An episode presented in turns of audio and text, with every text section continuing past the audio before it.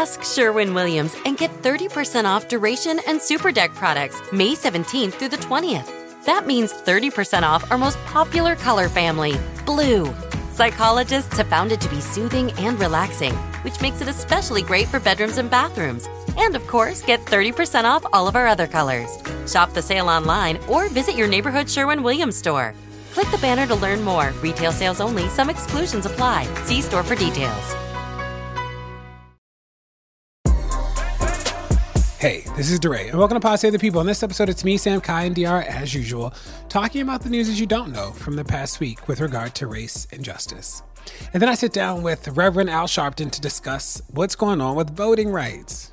My advice for this week is to trust your gut. You might not always have the language, you might not know exactly how to describe the thing, but you often know what you feel like. And for me, I always know what I feel like. I'm like, this is a little weird. And speak up when things are like feeling weird. Like you don't have to always be intense about it, but you can just say, hey, this thing happened.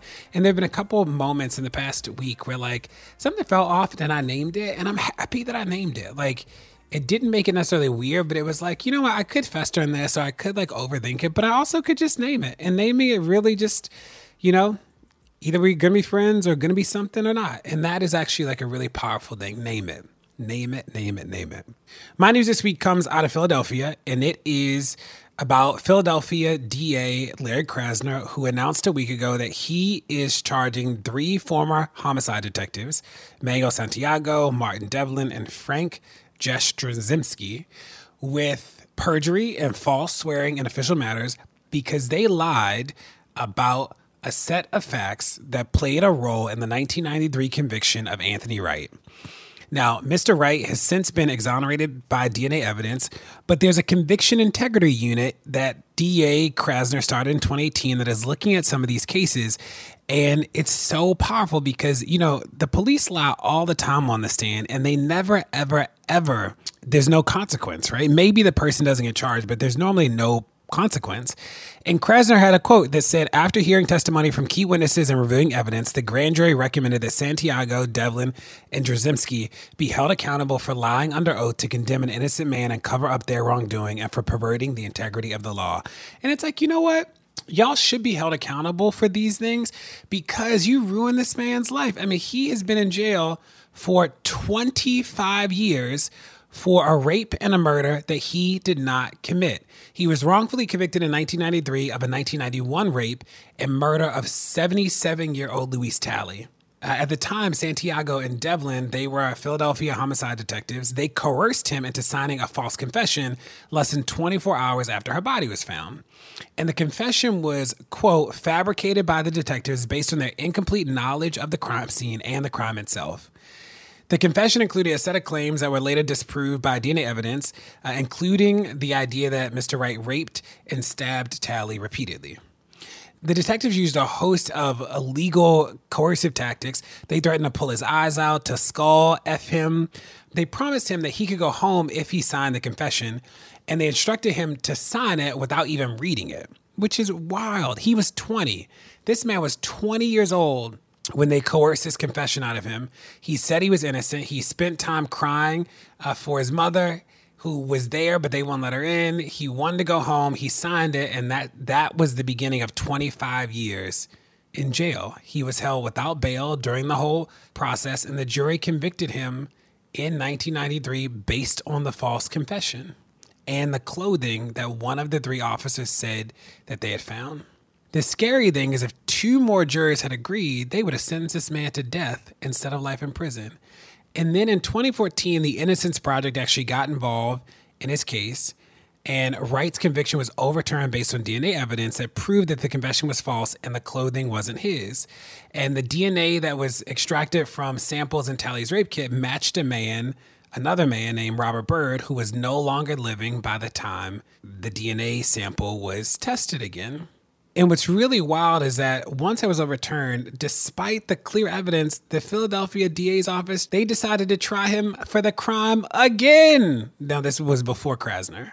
And during his second trial, Santiago, Devlin, and Jastrzembski, they quote testify falsely under oath about both the evidence used to convict Wright and their knowledge of the DNA evidence that ultimately exonerated him. And you know, it's just one of those things that like again, not only was he exonerated by DNA, but the police came back and lied again. I mean, what? So I bring this here because these cases happen more often than anybody would ever believe. I'm dealing with one in Baltimore now, but the police lie. There's no accountability for them. Very few offices have an integrity unit. And there's a real pressure that prosecutors have to like close the case, to like find the bad person who did the bad thing. And the police, they cannot do it without the police. So, you know, the good thing is that the second trial, the jury acquitted Mr. Wright of all the charges after less than an hour of deliberations. Wright was freed after spending 25 years in prison for a crime that he did not commit. He can't get those 25 years back, and the system just goes on to the next person. I mean, it's sort of wild, but I brought it here because I want to share with you, and there's so much more. The forensic space is really untapped in organizing. There's so much more that needs to be done there because y'all, this DNA evidence, what the police are saying they found, all this stuff is has ruined countless lives. Hey, it's Sam. And my news today is about Georgia, where, according to data from the U.S. Election Assistance Commission, there are currently 7.2 million registered voters in the state of Georgia. And what that means in terms of the overall population, when we look at the citizen voting age population estimates, that suggests as many as 95% of the citizen voting age population, so folks who are US citizens over the age of 18, are currently registered to vote, which is a huge accomplishment despite historic challenges from Republicans, from voter suppression schemes, from Governor Kemp, the current governor of Georgia, who literally administered the election which he won and purged hundreds of thousands of voters from those registration rolls. And still, you had organizers, you had researchers, you had policymakers, state politicians, you had political leaders, you had Stacey Abrams, of course, who made a huge difference in increasing voter registration rates. And also, you see the impact of policies like automatic voter registration, which was responsible for the majority of the increase in new registrations. Now, also, making voter registration available online contributed as well um, to increasing those rates. So you can see policies making it easier to vote combined with organizing efforts on the ground, making sure that every door is knocked, every individual is contacted to get folks registered, and more importantly, coming up in the next election, making sure that those registrations are translated into turnout, that folks are motivated, that they're inspired, that they get to the polls, that they aren't being blocked by voter suppression schemes and intimidation and misinformation, and that's the battle ahead. Moreover, what the report showed was that there were still 387,000 folks who are unregistered uh, who are in the citizen voting age population. And according to previous data from 2019, is most recent data available, as many as 265,000 of those folks are not registered to vote because they are being disenfranchised um, because they are either currently incarcerated or currently serving uh, parole or felony probation. And in Georgia, um, that means you can't, you're not able to register or vote. Um, so again, there's work to be done at the policy level, at the state level, and also the federal level, passing legislation to make sure um, that everybody has the ability to register and vote in the next election. So if you're in Georgia, there's a lot of work to do to translate that new registration into turnout, um, to organize, um, get connected to folks near you, get informed, get active, take action. Don't go anywhere. More Pod Save the People's coming. Pod Save the People is brought to you by Factor. Warmer, sunnier days are calling. Fuel up for them with Factor's no prep, no mess meals. Meet your wellness goals in time for summer thanks to the menu of chef crafted meals with options like Calorie Smart Protein Plus, and Keto. Factor's fresh, never frozen meals are dietitian approved and ready to eat in just two minutes. So, no matter how busy you are, you always have time to enjoy nutritious, great tasting meals. With 35 different meals and more than 60 add ons to choose from each week, you'll always have new flavors to explore. You can crush your wellness goals this May with dietitian approved meals and ingredients that you can trust. Make your day delicious from breakfast to dessert. Stay fueled with easy, nutritious options. Treat yourself to restaurant quality meals that feature premium ingredients like filet mignon, shrimp, and blackened salmon. Now, let me tell y'all, They sent me the Factor meals, and it is absolutely true. Two minutes, pop it in a microwave, and it literally is restaurant quality food. So far, my favorites are chicken parmesan. I am a chicken parmesan connoisseur. This stuff is good. It has broccoli and tomatoes, and it is creamy and amazing. Mmm, yum. So easy to throw it in the microwave and have a good meal. I'm saving money. I'm not eating out at restaurants so much. It's healthy. Like I cannot say more about Factor Meals. So if you want to be down with this, head to factormeals.com slash PSTP50 and use code PSTP50 to get 50% off your first box plus 20% off your next month. That's code PSTP50 at factormeals.com slash PSTP50 to get 50% off your first box plus 20% off your next month while your subscription is active. Pod Save the People is brought to you by BetterHelp. Now, whew, y'all, the beginning of this year has just been a lot going on, like from work and family and friends and just, you know, the weather's been awful in New York City and Baltimore. There are a lot of stresses happening, big and small and we keep them bottled up, it can start to affect us negatively. Therapy is a safe space to get things off your chest and to figure out how to work through whatever's weighing you down. If you're thinking of starting therapy, give BetterHelp a try. It's entirely online, designed to be convenient, flexible, and suited to your schedule. Just fill out a brief questionnaire to get matched with a licensed therapist and switch therapists anytime for no additional charge. Get it off your chest with BetterHelp. Visit betterhelp.com slash people today to get 10% off your first month.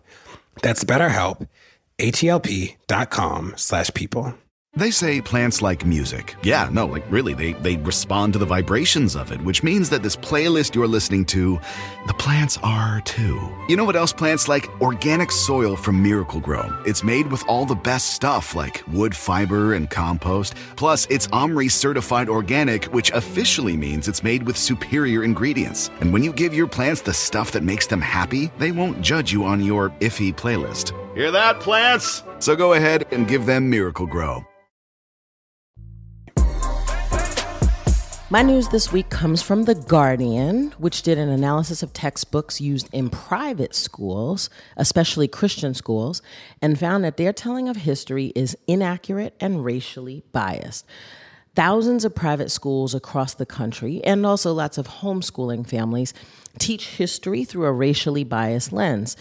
This is a time right now in our country where we are experiencing cultural wars, where state legislatures are banning what is called critical race theory and what they say are divisive concepts like racism and sexism being taught in public schools.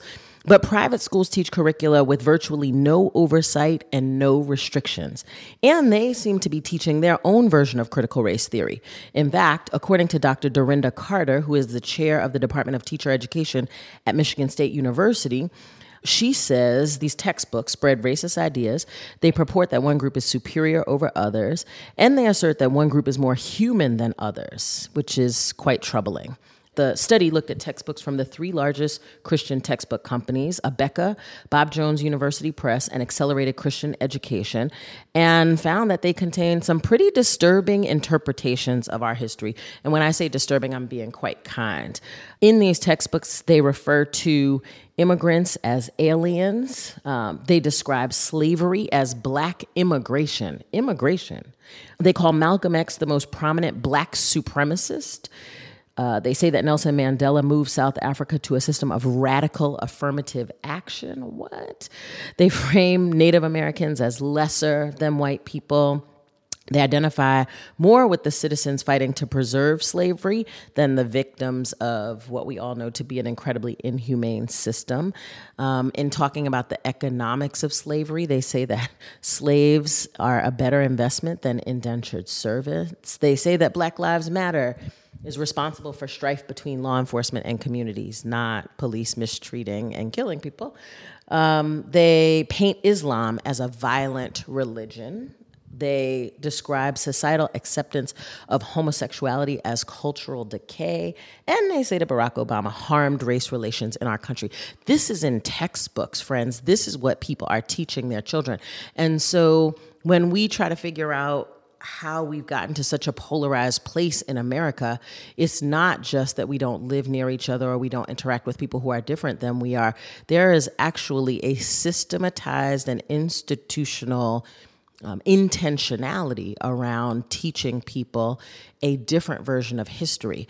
And that is why this debate is raging over critical race theory, because at the end of the day, there's a set of people who that's why it's called history, right his story and whoever is writing gets to tell it and so these three textbook publishers have been telling his story the way they want to tell it preserving white supremacy, preserving some of these cultural myths, frankly, and inaccuracies.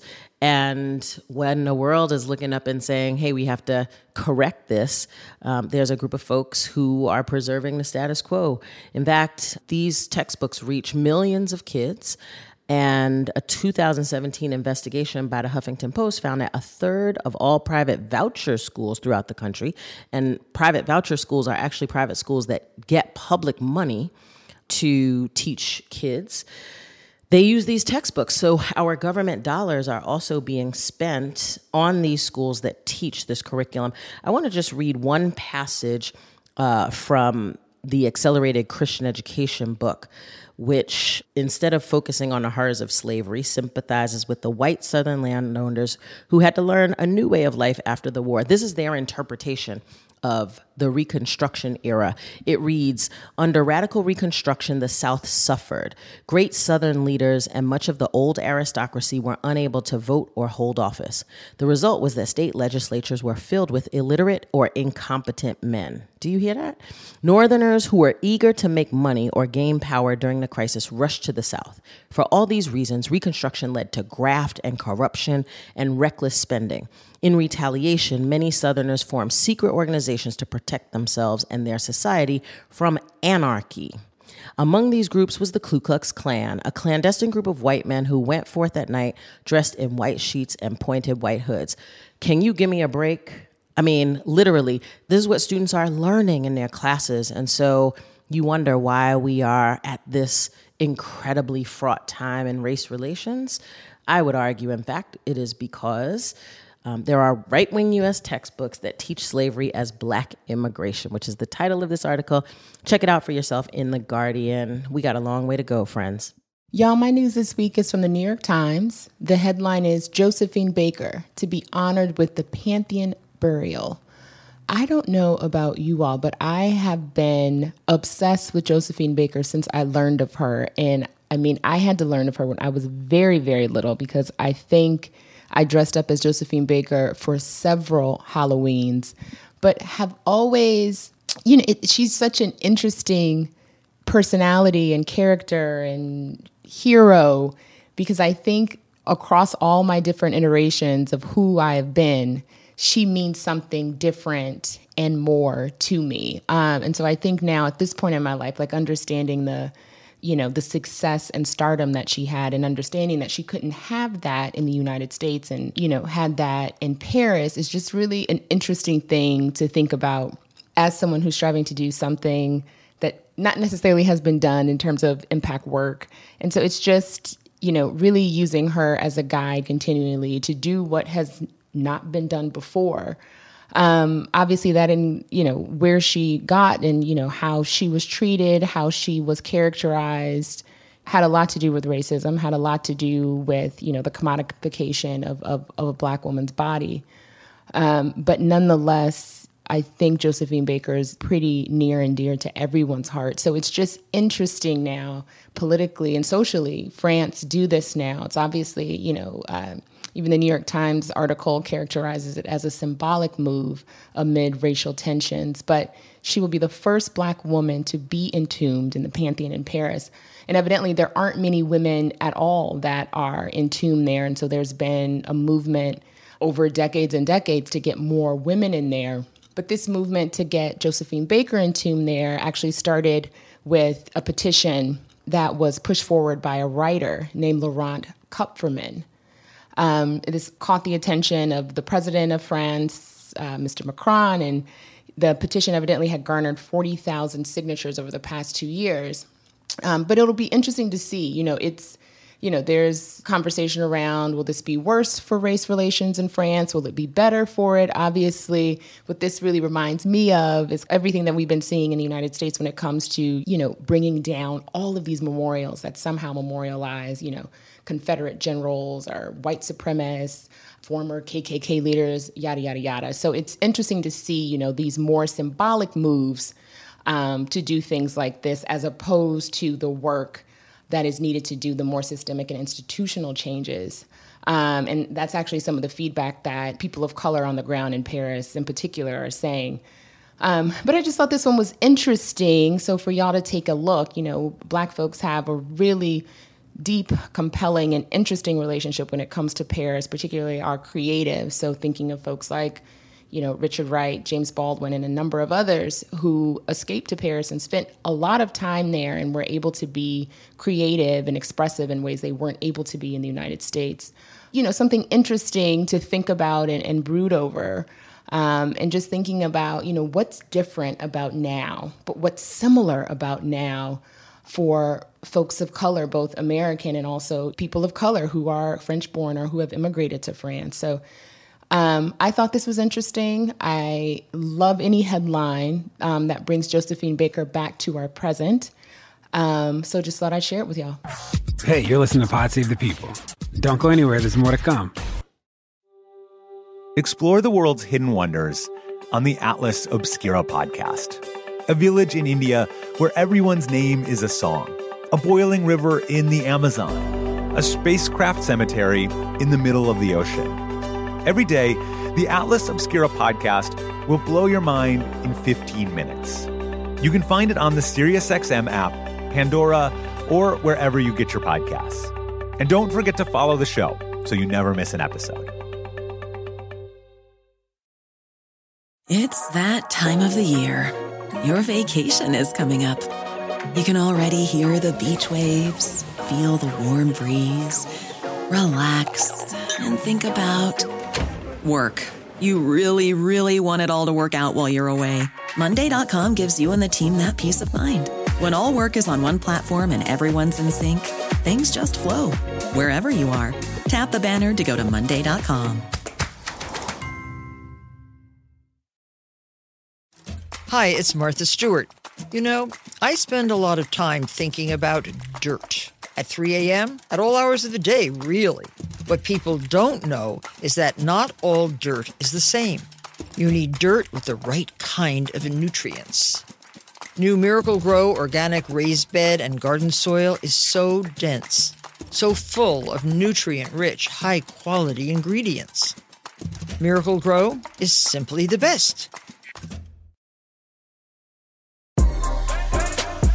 This week, Reverend Al Sharpton sits down with me to discuss the upcoming March on Our Voting Rights on August 28th.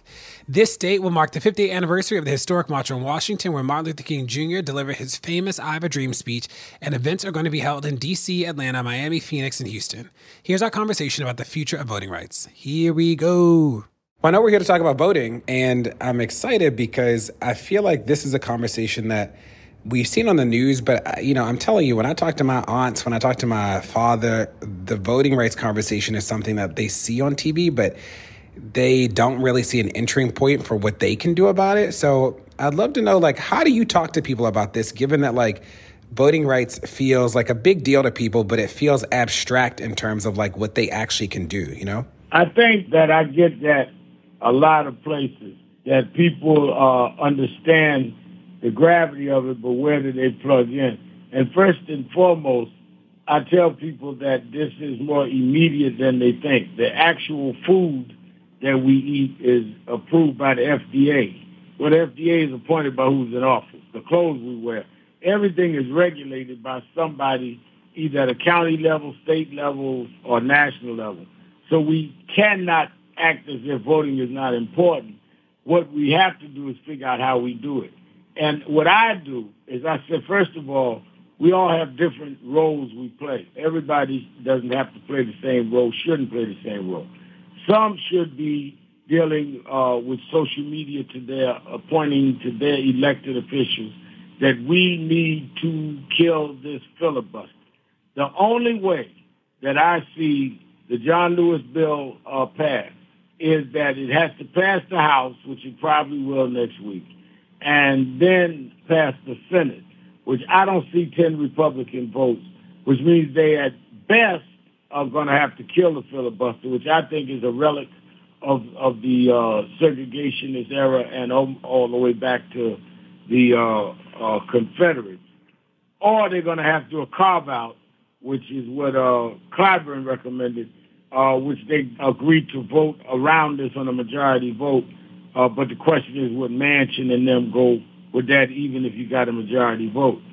So what we're doing in National Action Network and the uh, Drum Major Institute with Martin III is we're doing, you know, our big annual rally around Dr. King's uh, I Have a Dream Day to march right at the Senate. We're not going to Lincoln Memorial this year. We're going to start at McPherson Park.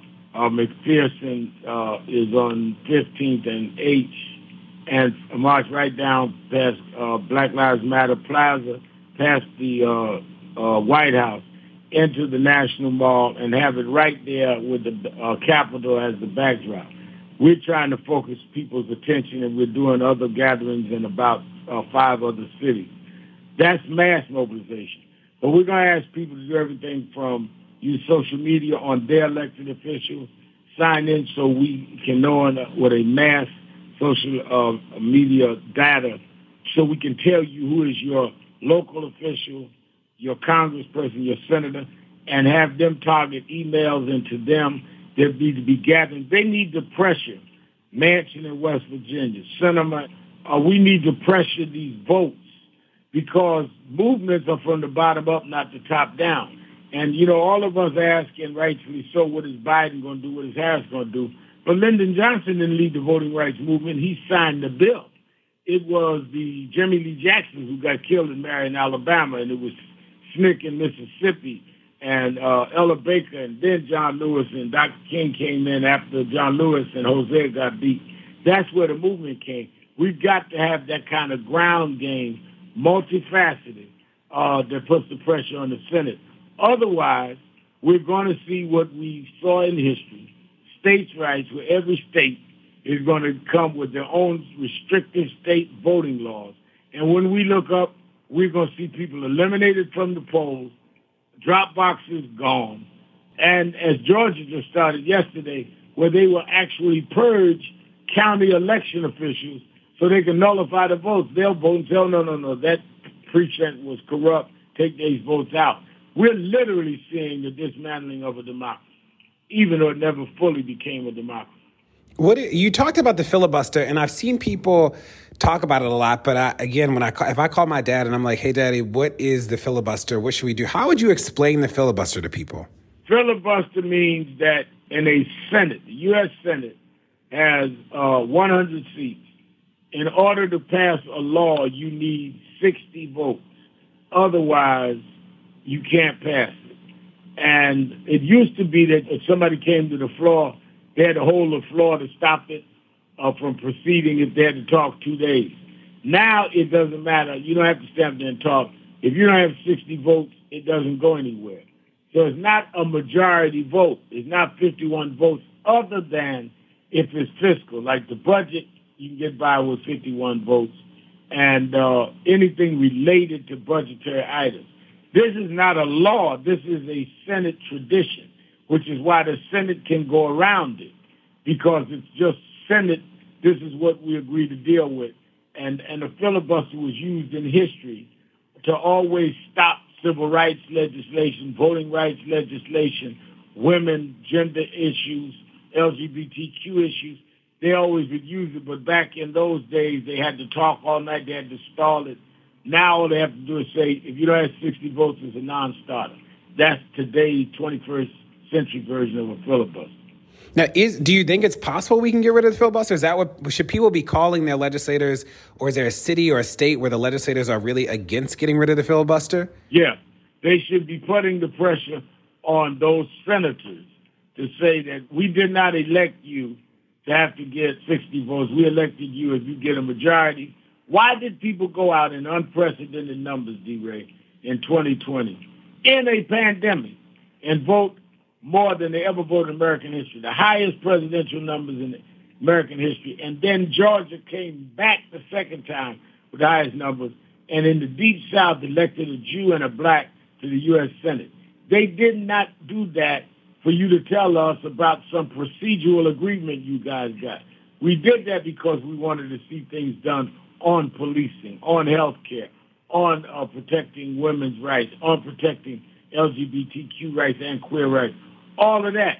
So you're going to come back and tell me after we broke the meter and got you in that you got to deal with some tradition in the Senate?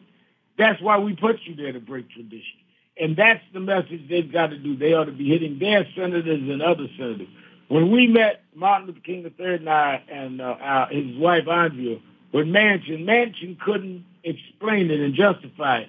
Manchin was saying that I just respect bipartisanship. But it wasn't bipartisanship that gave y'all the tie majority in the Senate. It was our turnout. Otherwise, you ought to have been a minority party, and Mitch McConnell would have remained majority leader. And that message has got to come in mass from people all over the country. Got it, got it, got it. And uh, what do you say to people? Some people have said, you know, if we get rid of the filibuster this time, then when the Republicans get in power, they're going to take away all of our rights. That the filibusters actually protected us. That's what I feel like the people who are against getting rid of the filibuster, they keep saying. What do you say to that? I say, how is the filibuster protecting us if our votes are being stripped and we won't be able to vote in many of these states because the Voting Rights Act has been neutered when they took out Section 4, which took away the map, which was pre-clearance. And a lot of people don't understand that. I, I was in the oral arguments at the Supreme Court that day. What they did was they did not stop the Voting Rights Act. What they did was say, you can keep the Voting Rights Act, but the map is outdated because this is a 1965 map, and now we're in 2013. This is Shelby versus uh, Holder case. And we want a new map. Just tell Congress give us a new map. Well, Congress never gave the map until now in the John Lewis bill. And the map said that if you were in the states they named in the Voting Rights Act, Georgia was one, Mississippi, Florida, it was about seven states, and uh, some counties even in New York, that had a pattern of voter abuse, you could not change the rules unless it was pre-cleared by the Justice Department, which means that what Georgia did day before yesterday uh, about changing who would be the county boards, they could not have done that without clearing it with Garland and the Justice Department. When they decide to close uh, early voting sites or when they decide to stop uh, drop boxes, couldn't do it without the Justice Department clearing.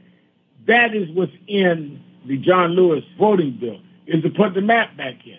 The other thing they've done now with the last Supreme Court decision about four weeks ago is Section 2, where they're saying, well, not only do you have to prove that there is uh, unequal or, or disproportional impact to people based on race or gender or sexual orientation, you have to prove that was the intent.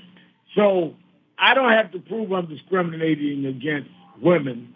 You got to prove I intend to dis- discriminate against women even if the data shows that. Wow. And that's why we need this bill. That is a call to action for people. And you know, what what do you think about the George Floyd Act? Do you think that that is going to pass? Do you think that we'll just see the administration do executive orders? I think the executive order is something that is a band-aid, but it's not the surgery we need. Because as soon as the next president comes in, executive order goes out. We need law. And qualified immunity must be part of the law. Do you think it's going to? It looks like Tim Scott, though, is holding it up. And I only ask because there are a lot of people who we've struggled to get to do something because they're like, well, you know, the administration doesn't care about the police. It doesn't look like Congress is doing anything about the police. And that has hurt us on some of the other issues. So, you know, do you think Congress will do it? And if not, what is what can we do to get people to still be motivated to take action? I think we've got to pressure them. The leverage we have is uh, 22 is the midterm elections. And when I met with Biden, and some of the civil rights groups, I said that you will not win the midterms because we will not be out there. We'll be out there saying, you promised George Floyd, you supported it, you didn't deliver George Floyd, and you didn't deliver against the filibuster on voting rights. And you'll lose the Congress.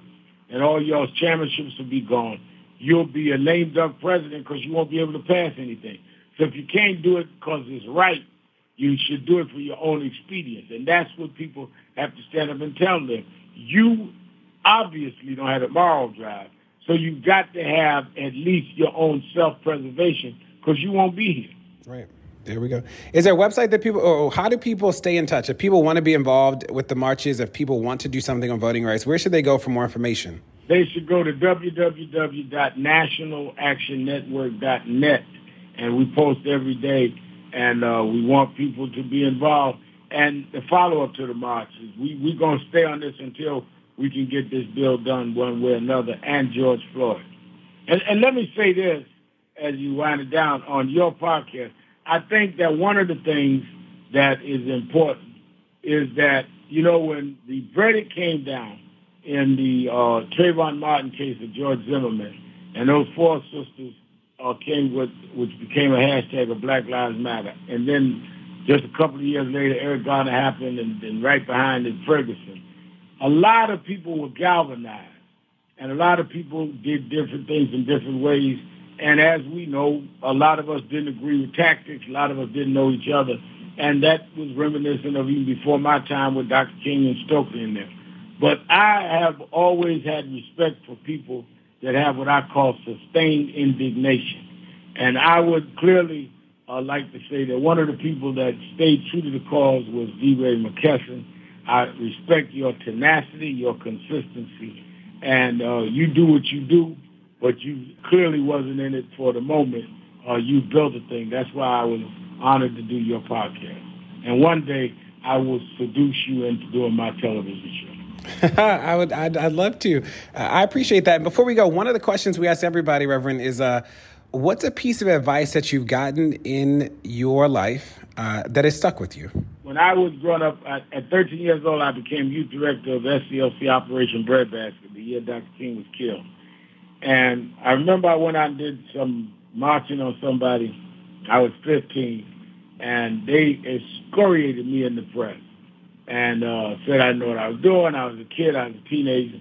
And I remember I went back to Breadbasket headquarters, and one of the guys there said, uh, Ramel, you grew up a preacher, boy preacher, right? I said, yeah, I grew up in Pentecostal church. I was a boy preacher.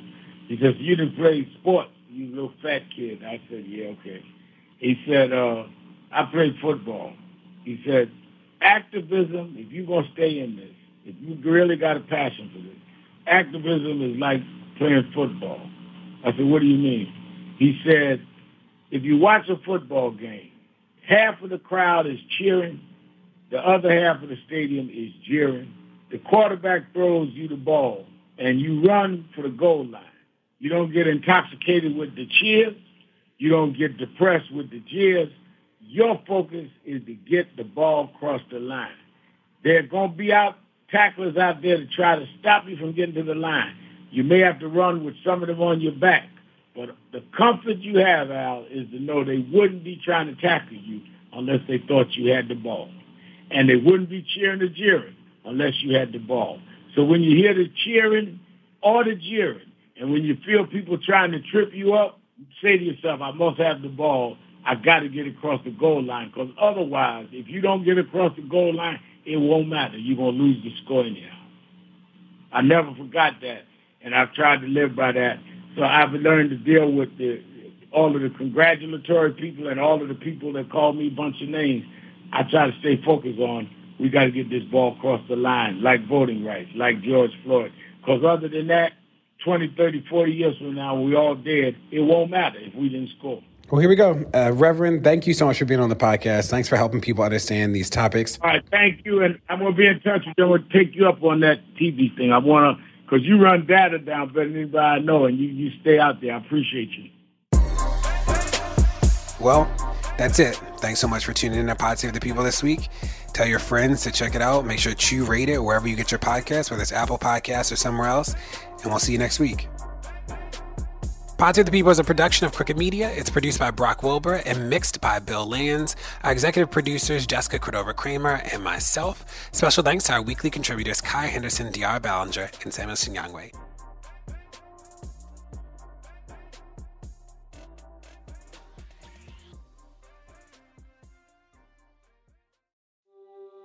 Explore the world's hidden wonders on the Atlas Obscura podcast a village in India where everyone's name is a song, a boiling river in the Amazon, a spacecraft cemetery in the middle of the ocean. Every day, the Atlas Obscura podcast will blow your mind in 15 minutes. You can find it on the SiriusXM app, Pandora, or wherever you get your podcasts. And don't forget to follow the show so you never miss an episode. Hi, it's Martha Stewart. You know, I spend a lot of time thinking about dirt. At 3 a.m., at all hours of the day, really.